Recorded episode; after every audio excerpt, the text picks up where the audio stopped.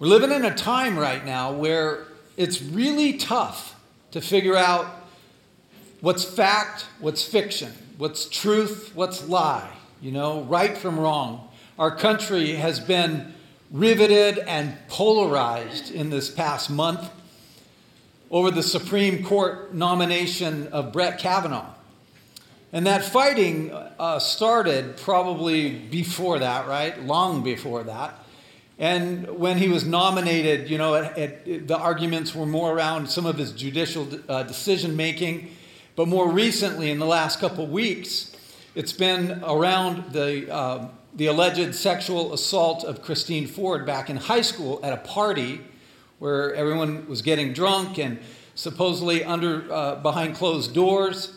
Uh, Brett, along with uh, a friend, were in the room and allegedly tried to um, molest or rape her. And then, in addition to that question, came the additional question of his drinking habits. You know, did he drink as much as he said, which is very little, or did he drink a, a lot? And so there's been a lot of controversy around that. And these are really important questions of truth. And the expectations of most people in our country is that, hey, if you're going to be appointed to a lifelong appointed appointment at the highest court in the land, we need truthfulness. We need 100% reliability there. And, uh, and the problem is that you and I, I mean, we get kind of pre processed information passed down through politicians, through social media, through the news media. And, you know, I don't always think those are completely accurate. Do you? And, and so there's this question that we're left with like, where's the truth? I know someone's telling the truth. Where is it? And so I found myself in the last couple weeks just praying a lot because it's so hard to ascertain exactly. Nobody told, nobody allowed me to read the FBI report. Nobody's bringing me on the meetings, you know. So it's like I, I'm kind of just praying, God, let truth emerge here, because I'm not sure what that is. But the fact is that our country is polarized more than ever before, and the truth tends to get a little twisted on both sides, right? Compromises are made. And in our country, there are more shades of gray than there's ever been before. And we don't have a standard by truth which we judge what's right, what's wrong, what's real, what's not. And so it's very difficult to know what to believe, right? Today I want to talk about the validity and the veracity of Jesus Christ and the relevance that he makes in a person's life. Is Jesus the real deal? Is he who he said he was? Is Jesus still relevant today? Now, most people would agree that Jesus is one way to God, one way, one of many different ways to find God. You know, that he is one way to kind of climb that big mountain, that there are many paths that lead up kind of the same mountain. Maybe you've heard that before. And, uh, and that Jesus is one way. And yet, Jesus made a comment, he made a lot of comments that were politically incorrect. He made a lot of statements that were radical in nature. And probably the most controversial statement he ever made was when he said in John 14, 6, he said, I am the way and the truth and the life. No one comes to the Father except me. He said, I am the truth, and no one will get to the Father except through me by me. So, why is this statement that was made by Jesus so controversial? I think it's controversial because this statement strikes kind of at the heart of a couple myths that about Christianity that maybe you've heard. Let me just explain a couple of them. One of them, myth number one, is all religions are basically the same. Here's how that usually goes. When you get right down to it, when you boil it all down to the bare essentials, all religions basically teach the same thing. So it doesn't matter which one you believe or which path you follow up that mountain. If you strip it all down to their essentials, you know, all of them believe in the brotherhood and the sisterhood of all men and women and the u- universal fatherhood and motherhood of God. But Jesus does not teach the same thing as everyone else. Jesus believed and taught he was God. And that belief got him killed. Why? Because it's radically different than all other religions. In John chapter 10, Jesus said, I and the Father are one.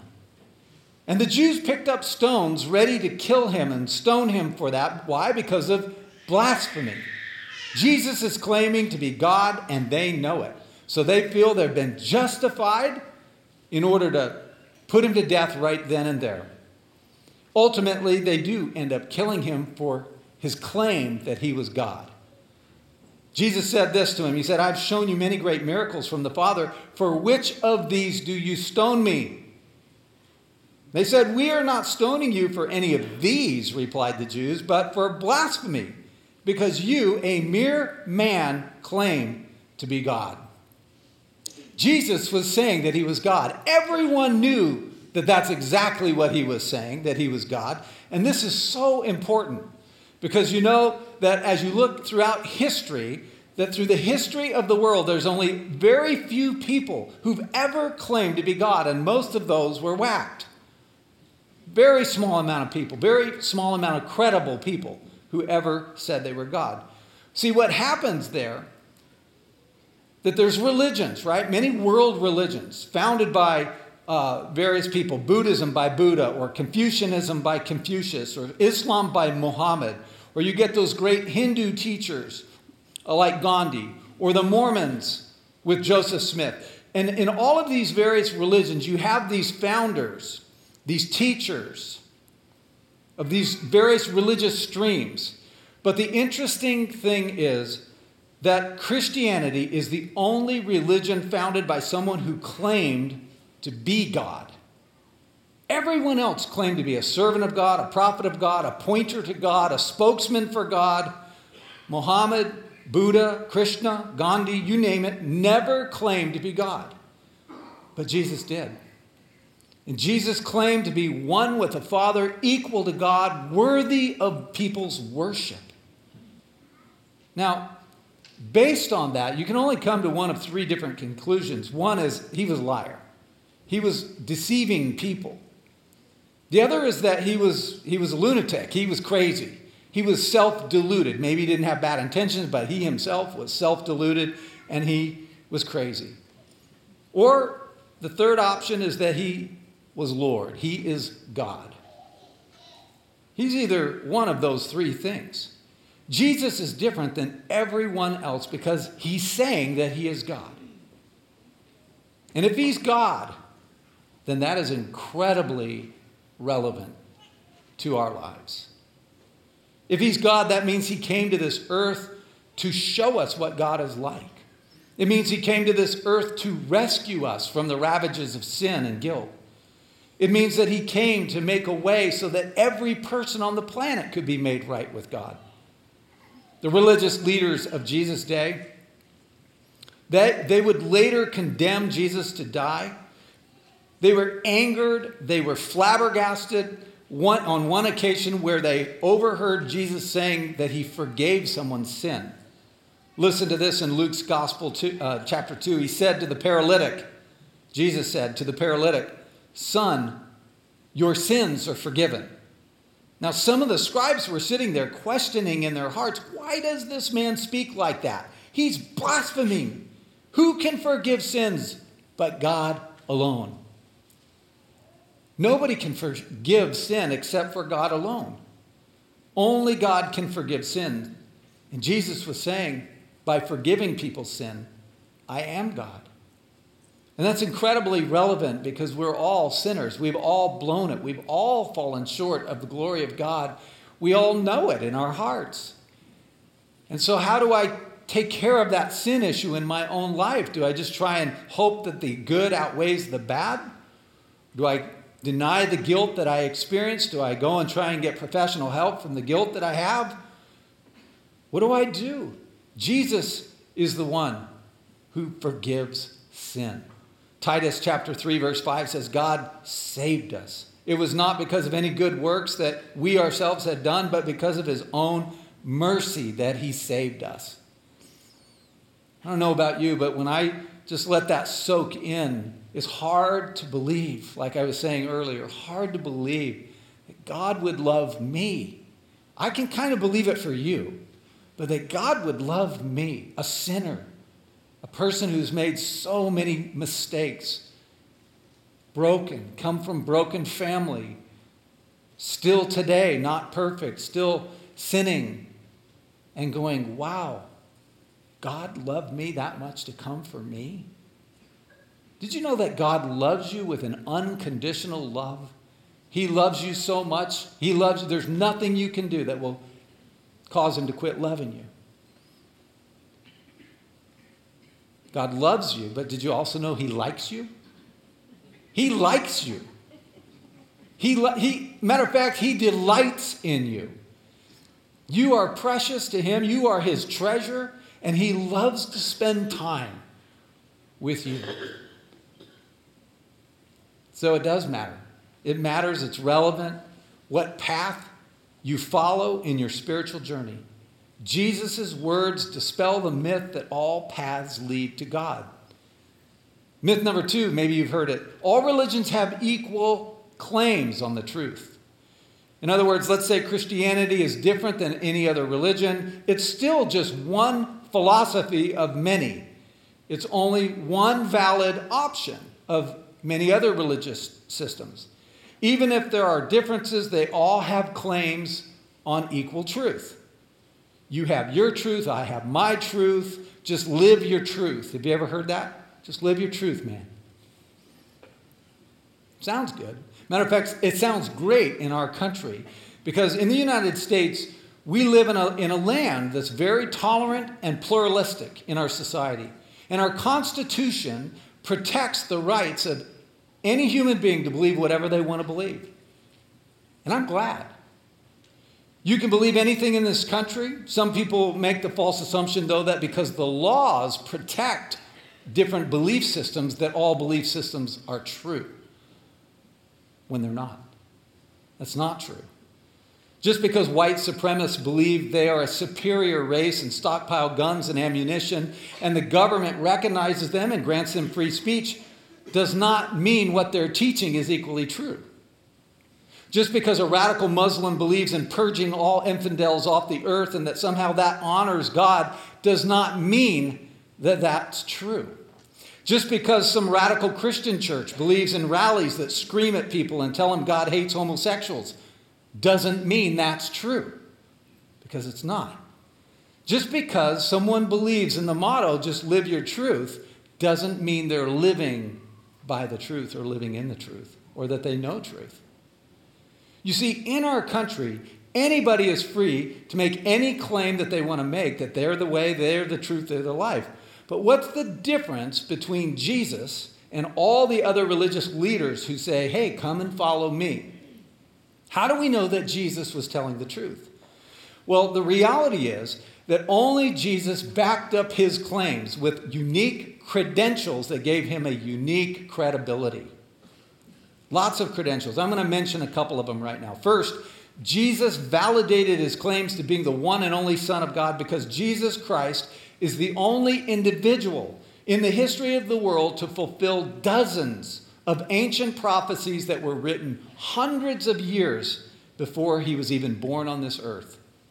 For example, pretty hard to arrange where you're going to be born and where you will die. It was predicted hundreds of years before crucifixion was ever adopted as a method of execution by the Romans in Isaiah 53. Over and over, the resurrection itself was predicted before it ever happened that Jesus would, would be the one.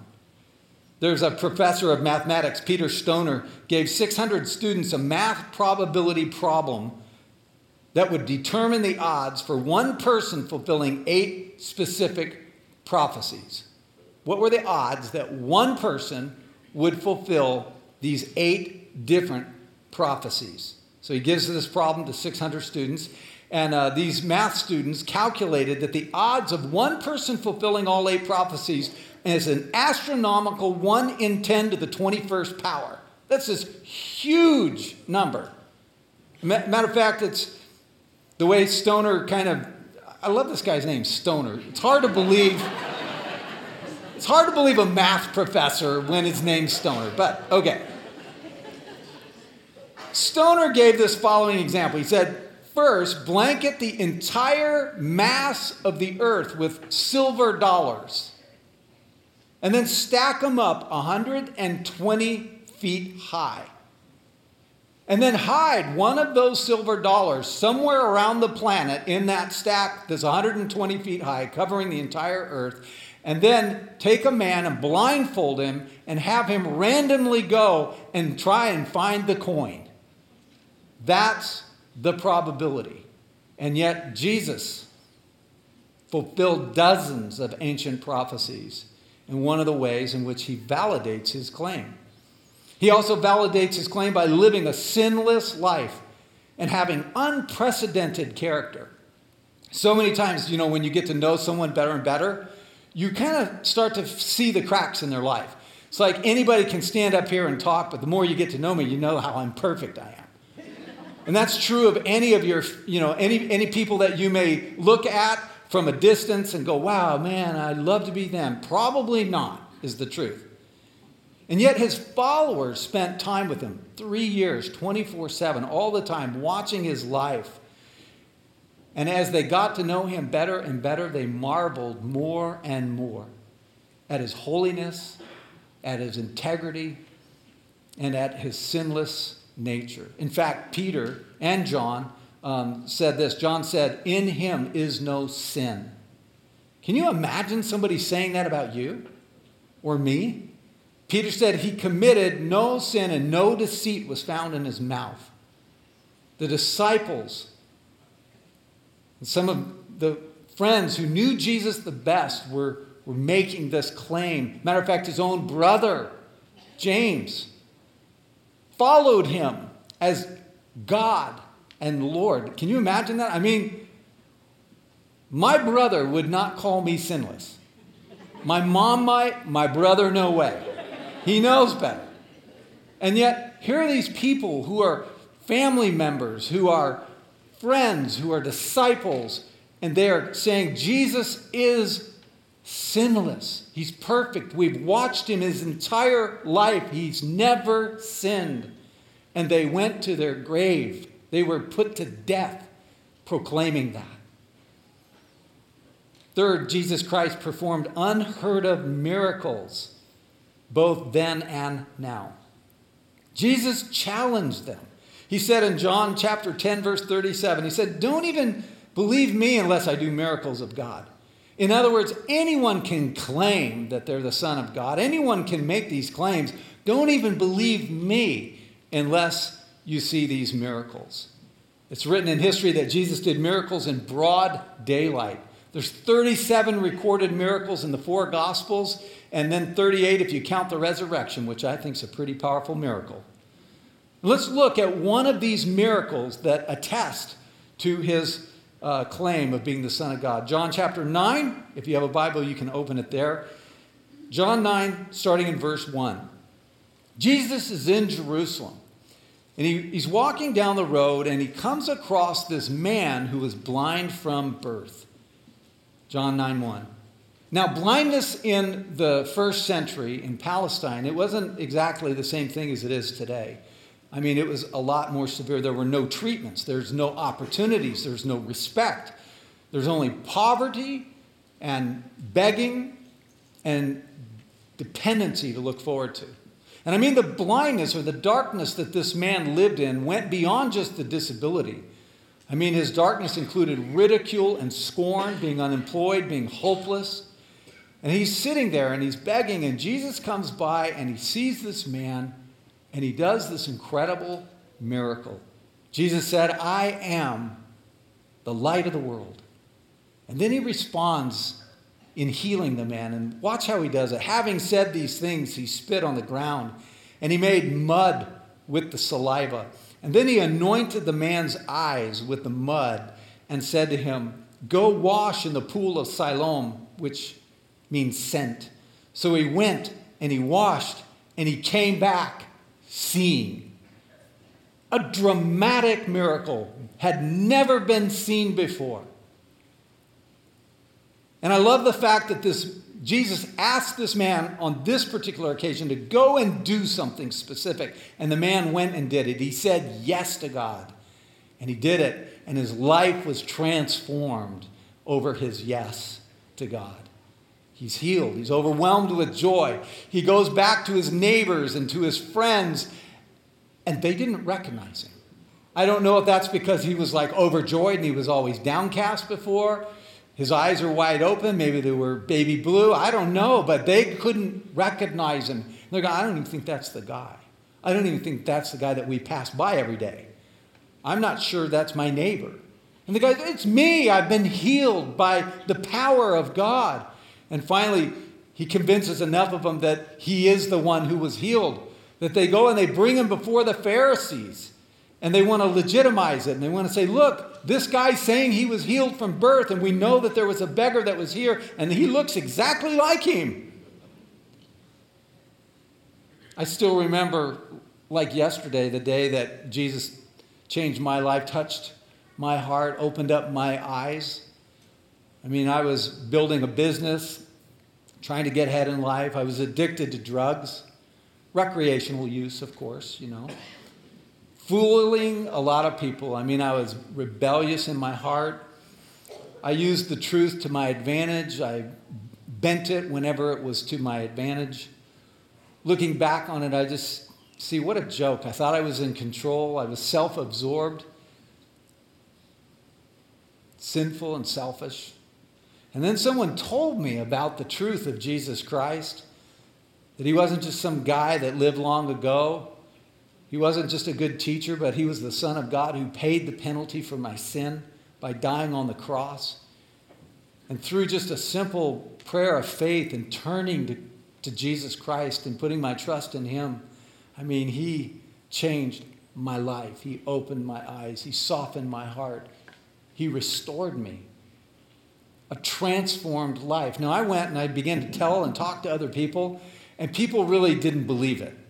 People thought, like, well, yeah, we'll see. We've seen you change a lot of things and get excited about different things, and then we'll give you a year.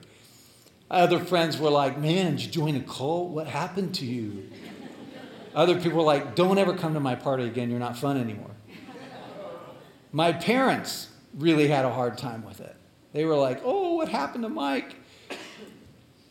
And it's weird when God touches your life and restores it and you've been transformed, and yet you feel like you're having to convince people that it actually happened. It's been 38 years now. I'm hoping someone believes.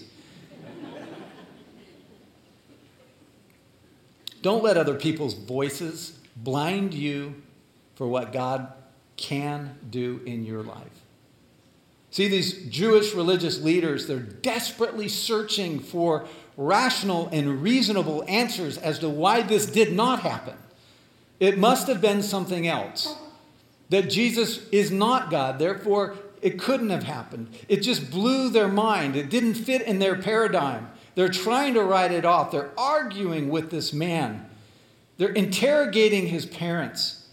And in John 9, verse 16, it says, Some of the Pharisees said, This man is not from God. Jesus, they're talking about, not from God. He does not keep the Sabbath. He's a rule breaker.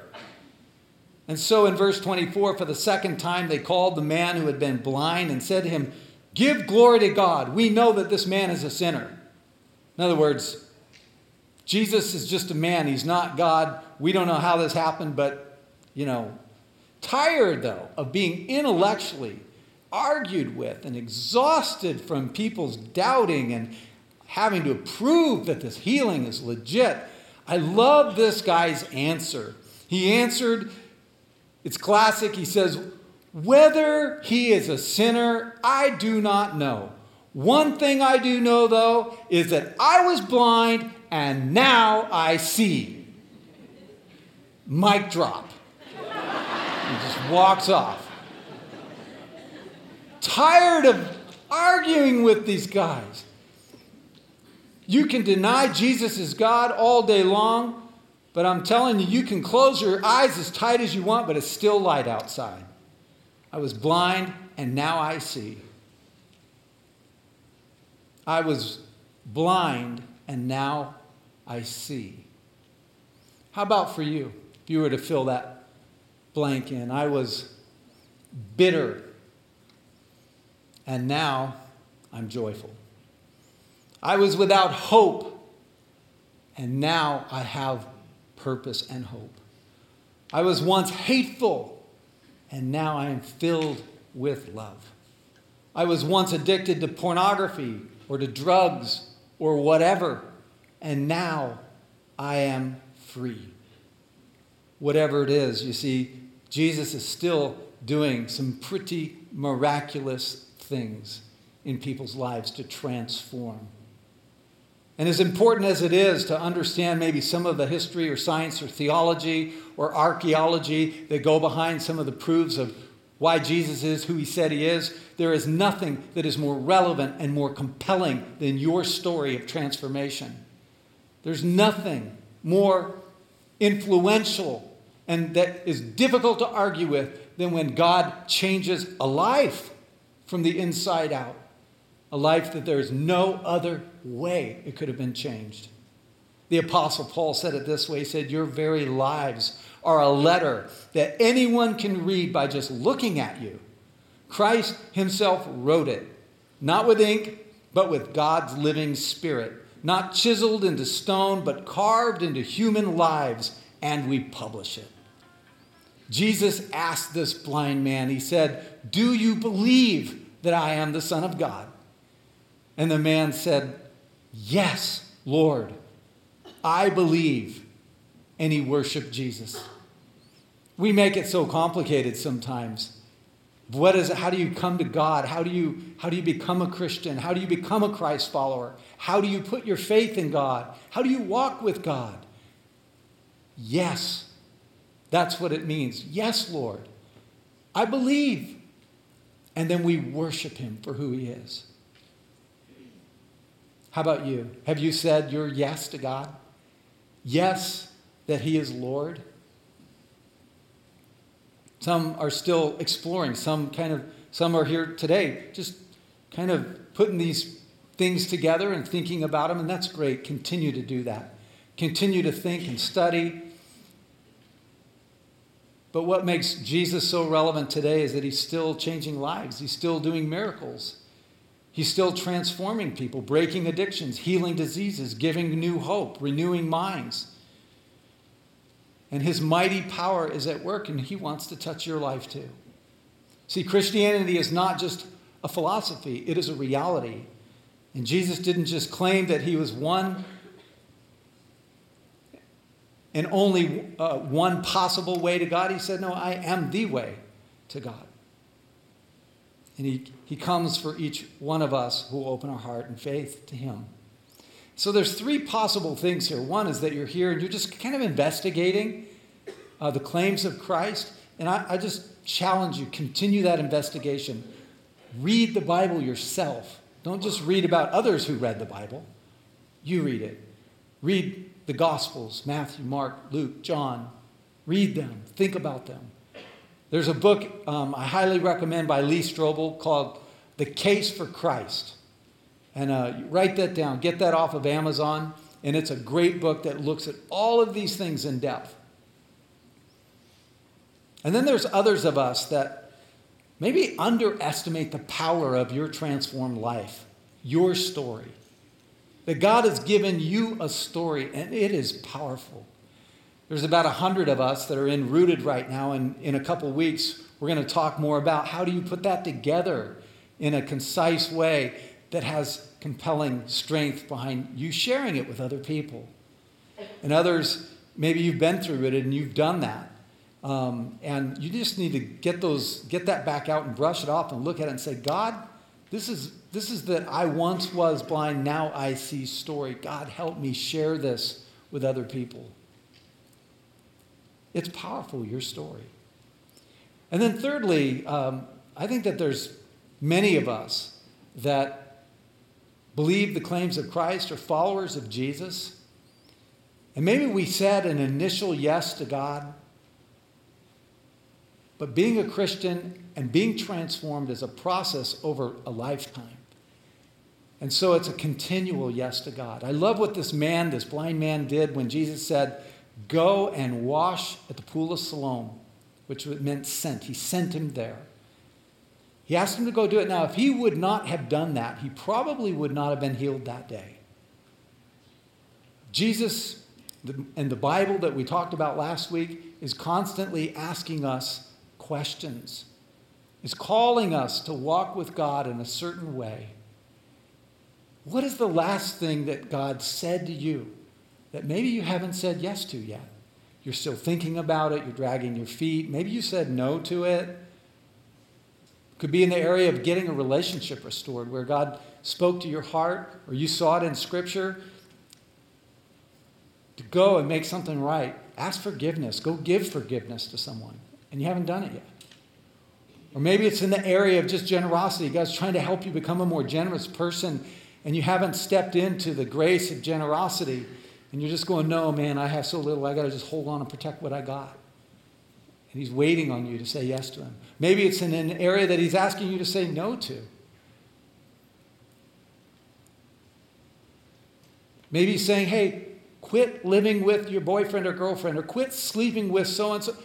Protect your spiritual purity and integrity. It's killing you.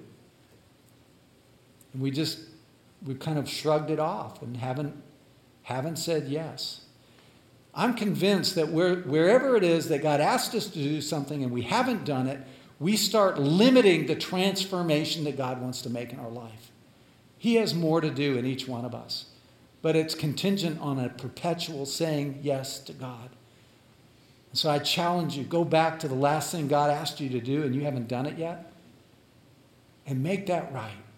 Say yes to God and then watch Him continue to heal you and transform your life. Let's spend some time praying over these things right now. Would you bow your head with me? I love this passage, but God is so rich in mercy, and He loved us so much that even though we were dead because of our sins, He gave us life when He raised Christ from the dead. God, we just say thank you. Thank you for coming in our pathway and reaching down in your mercy and love and redeeming and restoring and healing our lives. Hard to even fathom that kind of love. And maybe you're here today And you know this is a day you need to step across that line of faith to say, Yes, Lord, I believe, and to begin worshiping Him. And if that's you, I just want to encourage you to pray this simple prayer along with me right now. Jesus, I'm opening my heart to you, and I say yes. Yes to you. Yes, that you are Lord, you are God. Yes to forgiveness. For all of my wrongdoing and all of my sin, Lord, would you forgive me? Remove this guilt, redeem my life, and set me on your path. I want to become a worshiper of you. Jesus, I pray.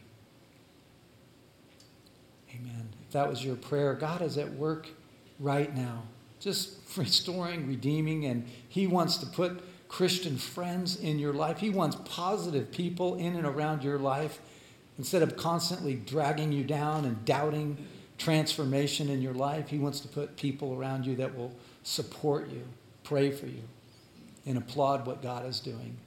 So get connected. Get connected with other people right here at North Church.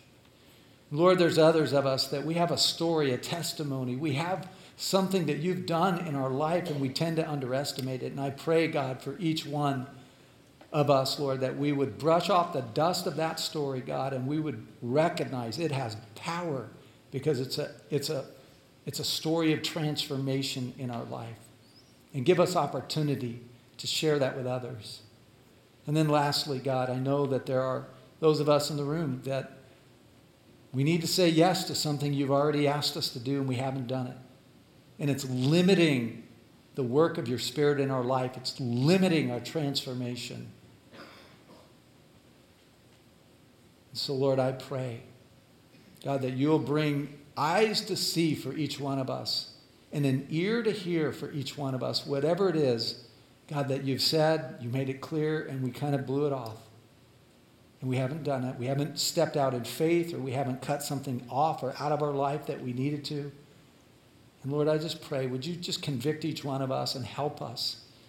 Help us to go like the man, the blind man who went to the pool of Siloam. Help us to just do what you say. And then, Lord, to look forward to the transformation that you will bring. God, we pray all of these things in the name of Jesus. Amen.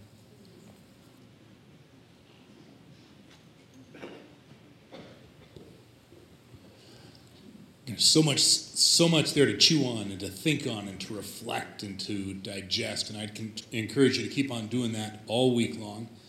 Uh, next Sunday, we're going to wind down this series on tough questions, and we're going to talk about uh, suffering and why God allows it and what He does with it and how we can meet God in the midst of our suffering. So, if you're one of those odd persons who has occasionally throughout your life encountered hardship or difficulty or suffering, next week will be really, really relevant for you. And if that's not you, you know someone who could use that as well. So let's do some inviting also. Hey, if you'd like someone to pray with you or pray for you, our prayer team is going to be over here on this side of the auditorium. You can kind of let them know you'd like some prayer. Over here, uh, the first connect is going to happen. Those who are new and interested in getting connected, I would love to meet with you for a few minutes. God bless you. Have a great rest of your weekend.